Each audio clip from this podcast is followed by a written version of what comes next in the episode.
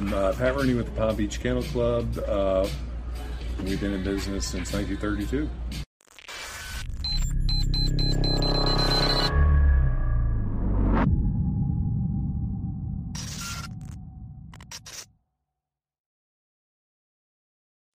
I have Mr. Rooney here. He has been so nice. I've been able to pull him after a so-called, you know, uh, lunch.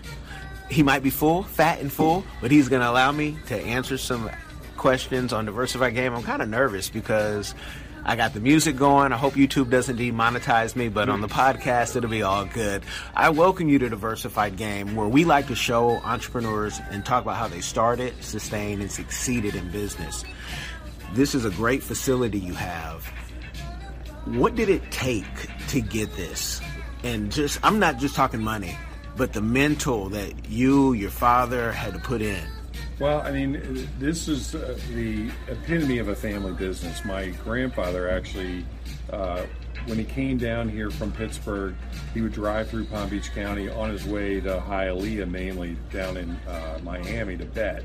And and so when, when he would come through Palm Beach County, and again, he's not around anymore, so I can't verify this, but I'm assuming he knew that there was a dog track here and saw that the potential uh, as an investment more than anything uh, to at some point maybe purchase it. So in 1969, 1970, uh, it became available uh, on the market, and my grandfather, along with uh, my dad and his brothers, decided to make a bid on it. And the, the owner at the time, a guy named John Bo- Bogiano, wanted to get out, and he took the took the bid, and then uh, we started operating it. I think in 1970. It was a very very small seasonal business at the time. I'm pretty sure it only ran from like November to April, and um, and that's to match the population. Most of the people that came down here came down here for those months, and then they went back up north or somewhere else. And uh, so we we ran it as a seasonal business for for pretty much that first decade, um, decade and a half, and then dog racing itself became much more popular in the late 70s, early 80s, and um, started racing a little bit longer, a little bit longer. Uh, we were able to get simulcast uh, where we could basically bet on other tracks uh, in the country in the early to mid 90s, and um, and that elongated the season here. Uh, and then eventually we just were racing year round, and, and, we were able to get poker in the late 90s. Um, so a bunch of different things happened to, to make it much more of a business than probably my grandfather envisioned uh, when when he took it over in 1970. Now, keeping, you know, that's a lot of people involved in the business. Families now, it's like, do we even have families? They're broken up. What are some of those key things that have been able to keep it in the family where you haven't had to, you know, sell, I hope not, to places like China, you know? No, it's, it's been, you know, we, we have a big family. I mean, each of the five brothers is married and, and has anywhere from four to nine kids, and now those kids have kids. Uh, so it, it, just was almost per chance than anything else. My my oldest uh, uncle, Uncle Dan, and, and my, the next oldest Uncle Art basically stayed in Pittsburgh and, and, and were helping to run the Steelers. The next brother, Tim, uh, was was fortunate enough to he initially was running this place, and then uh, went to Yonkers in New York and ran that uh, harness track up there until the last couple of years when we sold that. So it, it sort of fell to the youngest two, which is my dad and my uncle John, who um, are twins. And then my dad basically took over running this in 1983, 84, and uh, he ran it until uh, essentially about 2007, and that's when I took over. So it wasn't like a conscious thing where uh, either my grandfather or one of the uncles said, "Are you, Pat Senior, are going to run it?" it just sort of happened that you know he, uh, my dad was coming down to Florida a lot and had a house here and uh, ended up um, taking this over when another business that we had in Philadelphia uh, was sold and, and and then it just so happened to coincide with the explosion of, of dog racing, simulcast, and poker. That uh, when my dad took over, a lot of those things were, were coming to fruition at that time. So uh, it was it was a lot more than anything. But but our particular family's involvement just happened because uh, uh, my dad being sort of at the right place at the right time to, to take over uh, in the early 80s. I love the you know, when you talk, there's no fluff. Nowadays, everything is fluff flair. I made a billion dollars last night in the metaverse. right. Right. Um, talking about, you know, Pittsburgh, and I, I love that, you know, you said I, I, could not have been a Philadelphia fan because of the ties to Pittsburgh. Um, and you're here in Florida, though. Have you ever tried to make a run saying, you know what, I want a piece of Miami's team? Or, not that, I, not me personally, and mm-hmm. and not, um, you know, I know there. Were, if you're talking specifically about the Dolphins, I know they they've got cross ownership rules and things like that. But uh, and they actually had that with uh, with the other three major sports too, until until relatively recently. Now you see guys that are breaking off and owning parts of hockey or football or, or, or basketball or even. Um, uh, I mean, one of the now one of the minor minority owners of the Steelers also owns part of the Philadelphia 76ers. So it's kind of odd that um, I'm a Sixer fan and also obviously a Steeler fan that, that now I have a very, very small connection to that too. But no, I, I mean, we, you know, we, my grandfather, and then I think that was brought down to the brothers as well. Uh, sort of just stay in your lane, work on what you know, work on Pittsburgh, make sure that the fans there are, are, happy with the product that they're putting on the field, and and and to make sure that that's the best experience it can be. Um, we never had, as far as I know, inclinations to branch out into other markets or anything like that. Even though a lot of guys have done that successfully, um, they sort of were content with you know let's stay in Pittsburgh and make this the best uh, the best run team that we can have uh, in, in Pittsburgh.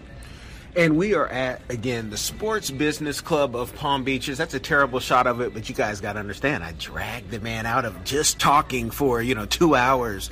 Can you don't run away from the racial history of sorts. You talk about it all the time. Like every time I come here, you don't run from those tough, the history of the, the country. Do you think we'll ever see a black majority owner in the NFL? What will it take? Because we've had many people say, Puffy, hey, I've tried to own a team here. They won't let me in. It's a tight club.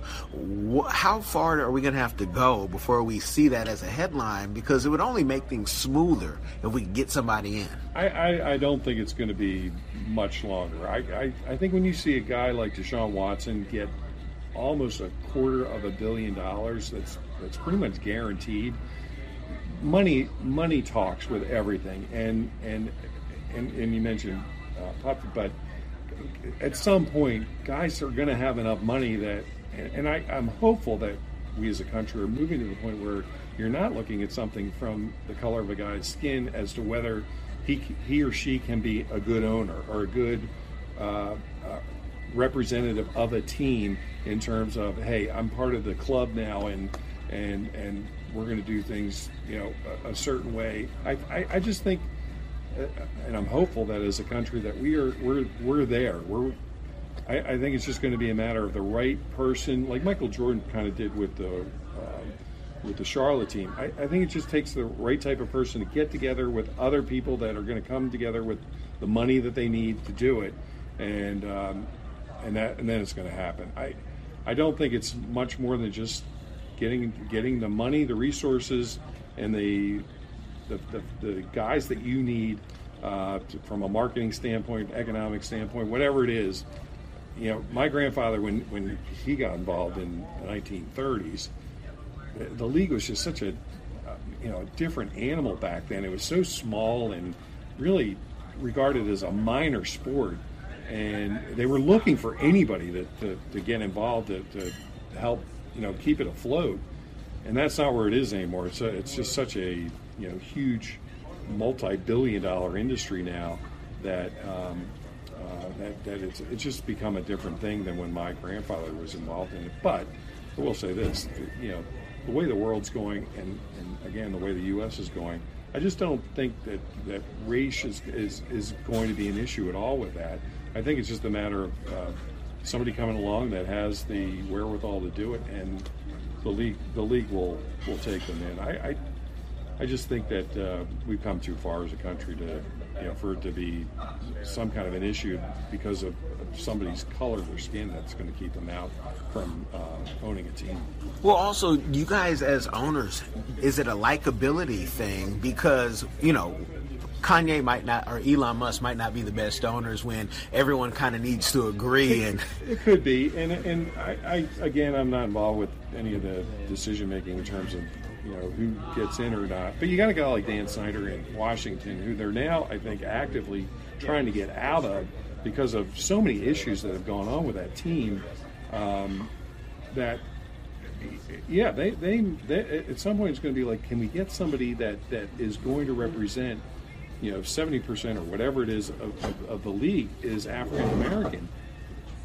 Can we get somebody in that's going to represent uh, that group of guys that, you know, that, that, that knows kind of where they where they came from, what they had to deal with to get to being an elite athlete and, and become part of the National Football League. And I think that is going to happen at some some point, probably very quickly. You're going to have guys you know, for state reasons, for whatever, that need to get at, like the Bowlens did, and, and that's happening with Denver.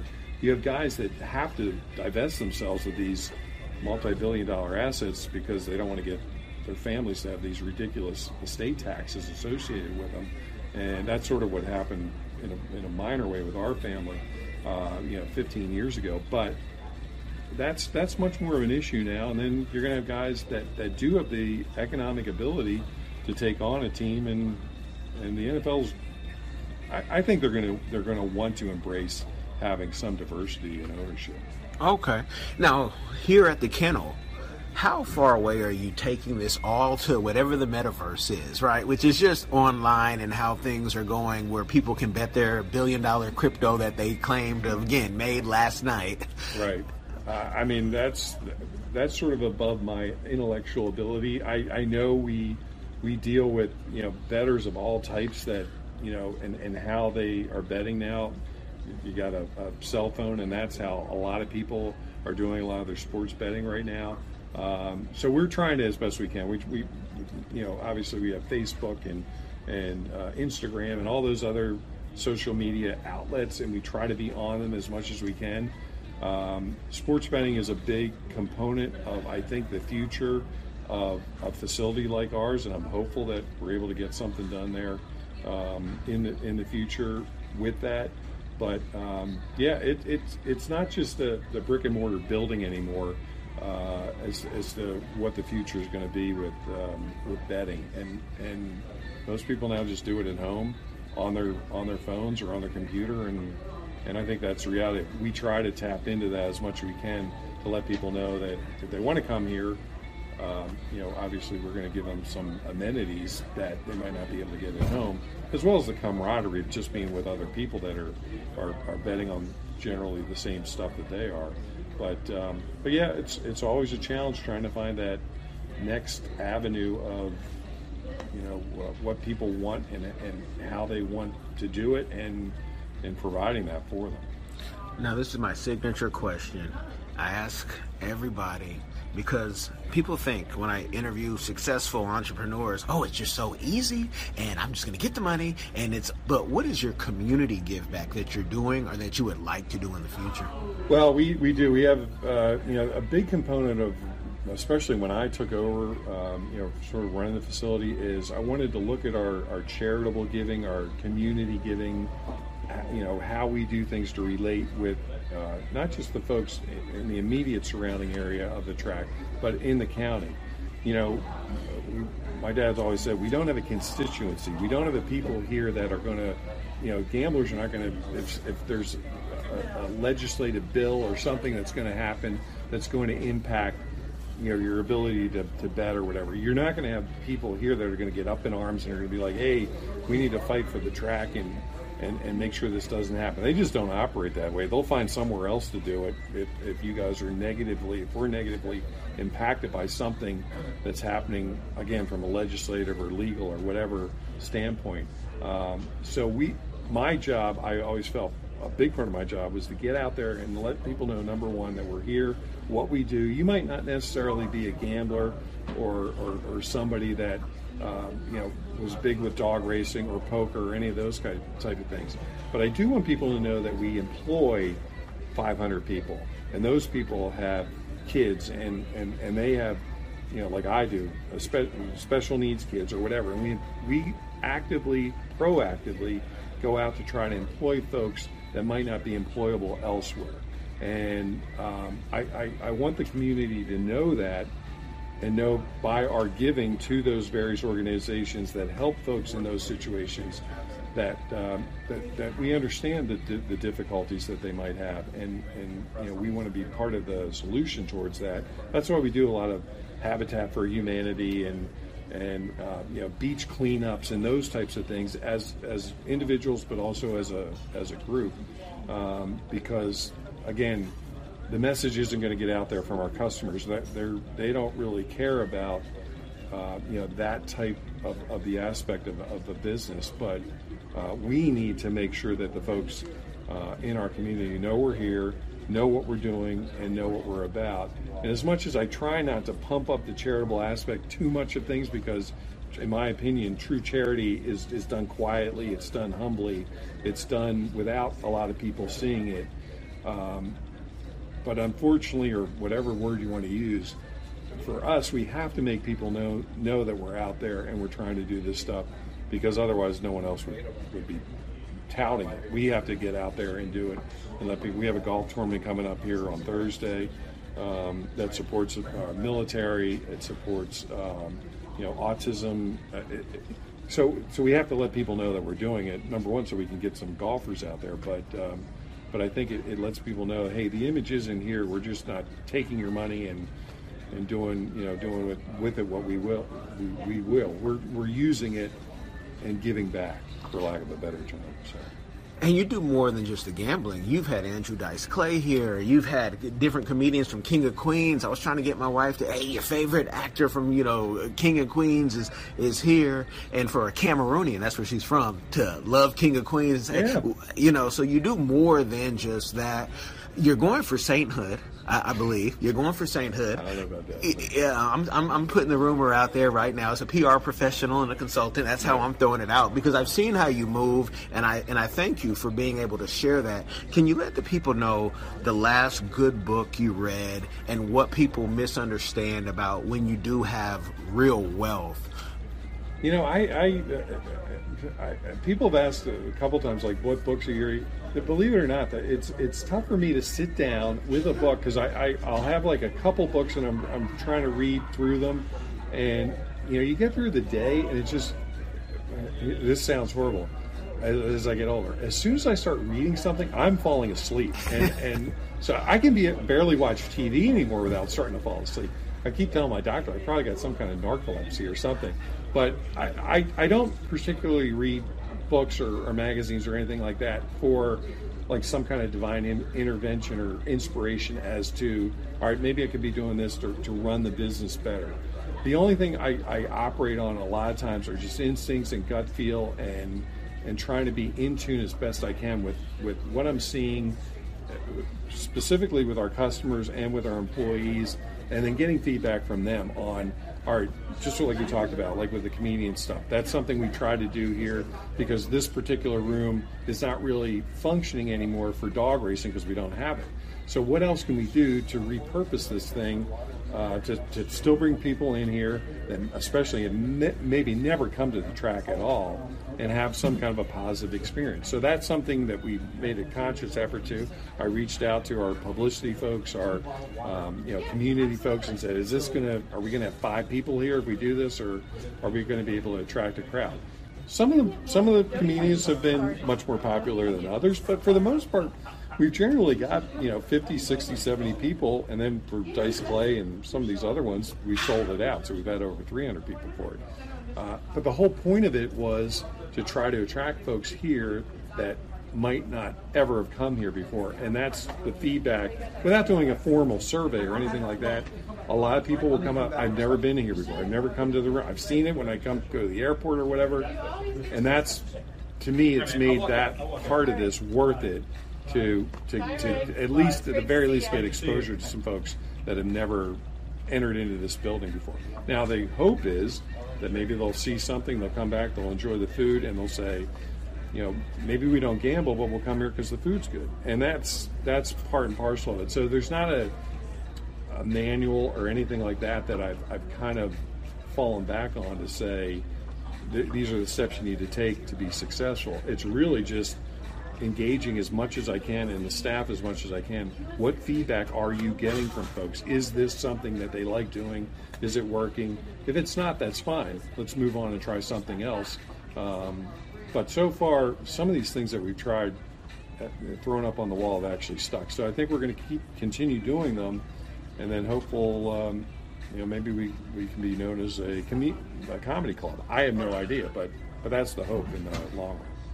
And I threw one last one in about wealth. People are trying to get wealthy, and then they feel that once I'm wealthy, all my problems will end, or my wife will like me, my kids will like me more. What's a misconception that you? Yeah. yeah no, listen, don't get me wrong. Money makes things a lot easier in your life if, if that's not the driving component towards, you know, oh, we can't do this because we can't afford gas, or we, if you're if you're lucky enough to be in that where where a six dollar gallon of gas isn't really bothering you, and there's very few people that are in that category. But um, but money doesn't. It, it, you know, the old sayings are true. Money doesn't bring happiness. Money doesn't solve all of your problems. Sometimes it creates more than than what you think it would. You you're always going to have people around you that aren't going to have as much money as you do, and they're going to be like, "Hey, can you help me out? Can you do this?"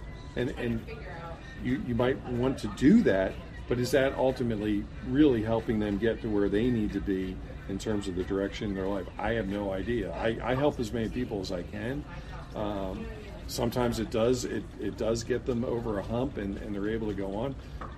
Sometimes it doesn't, and, and it just creates more problems for them.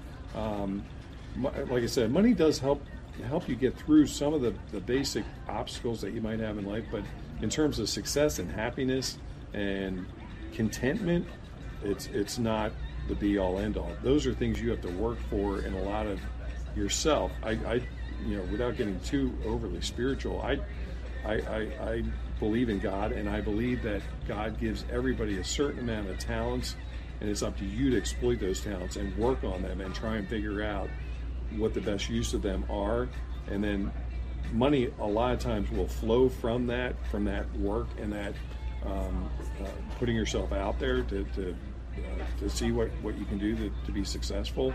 Um, and, and, and I think that's that's where everybody, you know, not everybody makes it to that level of contentment and satisfaction, but that's what you should be striving for. And money usually follows that. When, when you're successful in your personal life, doing what you like to do, then, then the money usually flows. But even if it doesn't, you're still doing something that you enjoy doing. There's a lot of people that make a lot of money and are miserable. They're just they're in jobs that they hate and they're around people they hate and they take that home and they end up getting divorced and things like that and that's that's I think one of the biggest misconceptions about money is that um, all of your problems are solved and in reality sometimes it causes more problems than not. So um, I hate to get too philosophical on you but my my thing is you've got to try to find something that you really enjoy doing with people that you enjoy doing it with and usually everything else takes care of itself at that point. You guys have it's purpose over everything. You guys have got the game. If you want more, you're either going to have to come to the business club, check out the website. Links will be in the description, or you're going to have to wait for Mr. Rooney to write his book, and then we'll hear about you know how you kept your family someday. someday yeah, someday soon, and it can be an audio audiobook. Maybe I'll do that. That yeah. be easier for me. Yeah. So I thank you. You guys been blessed by the game. Make sure you share this with someone. It will change their life.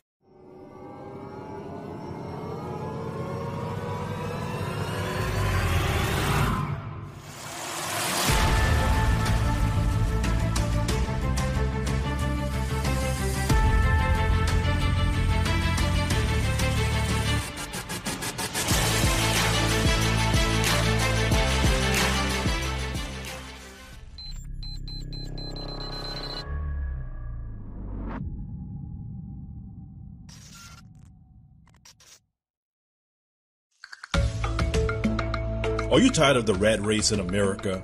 Are you ready to visit the motherland to relax and rejuvenate? Are you ready to explore all that Africa has to offer? Then check out the brand new Diversified Game Academy course, Prepare for My First Trip to Africa. Are you worried about being able to afford the trip? We got you. We will show you how to travel either on a budget or as a baller. Learn how to stress the value of the USD. Did you know that 100 United States dollars is worth over 1,000 South African rand or 10,000 Kenyan shillings?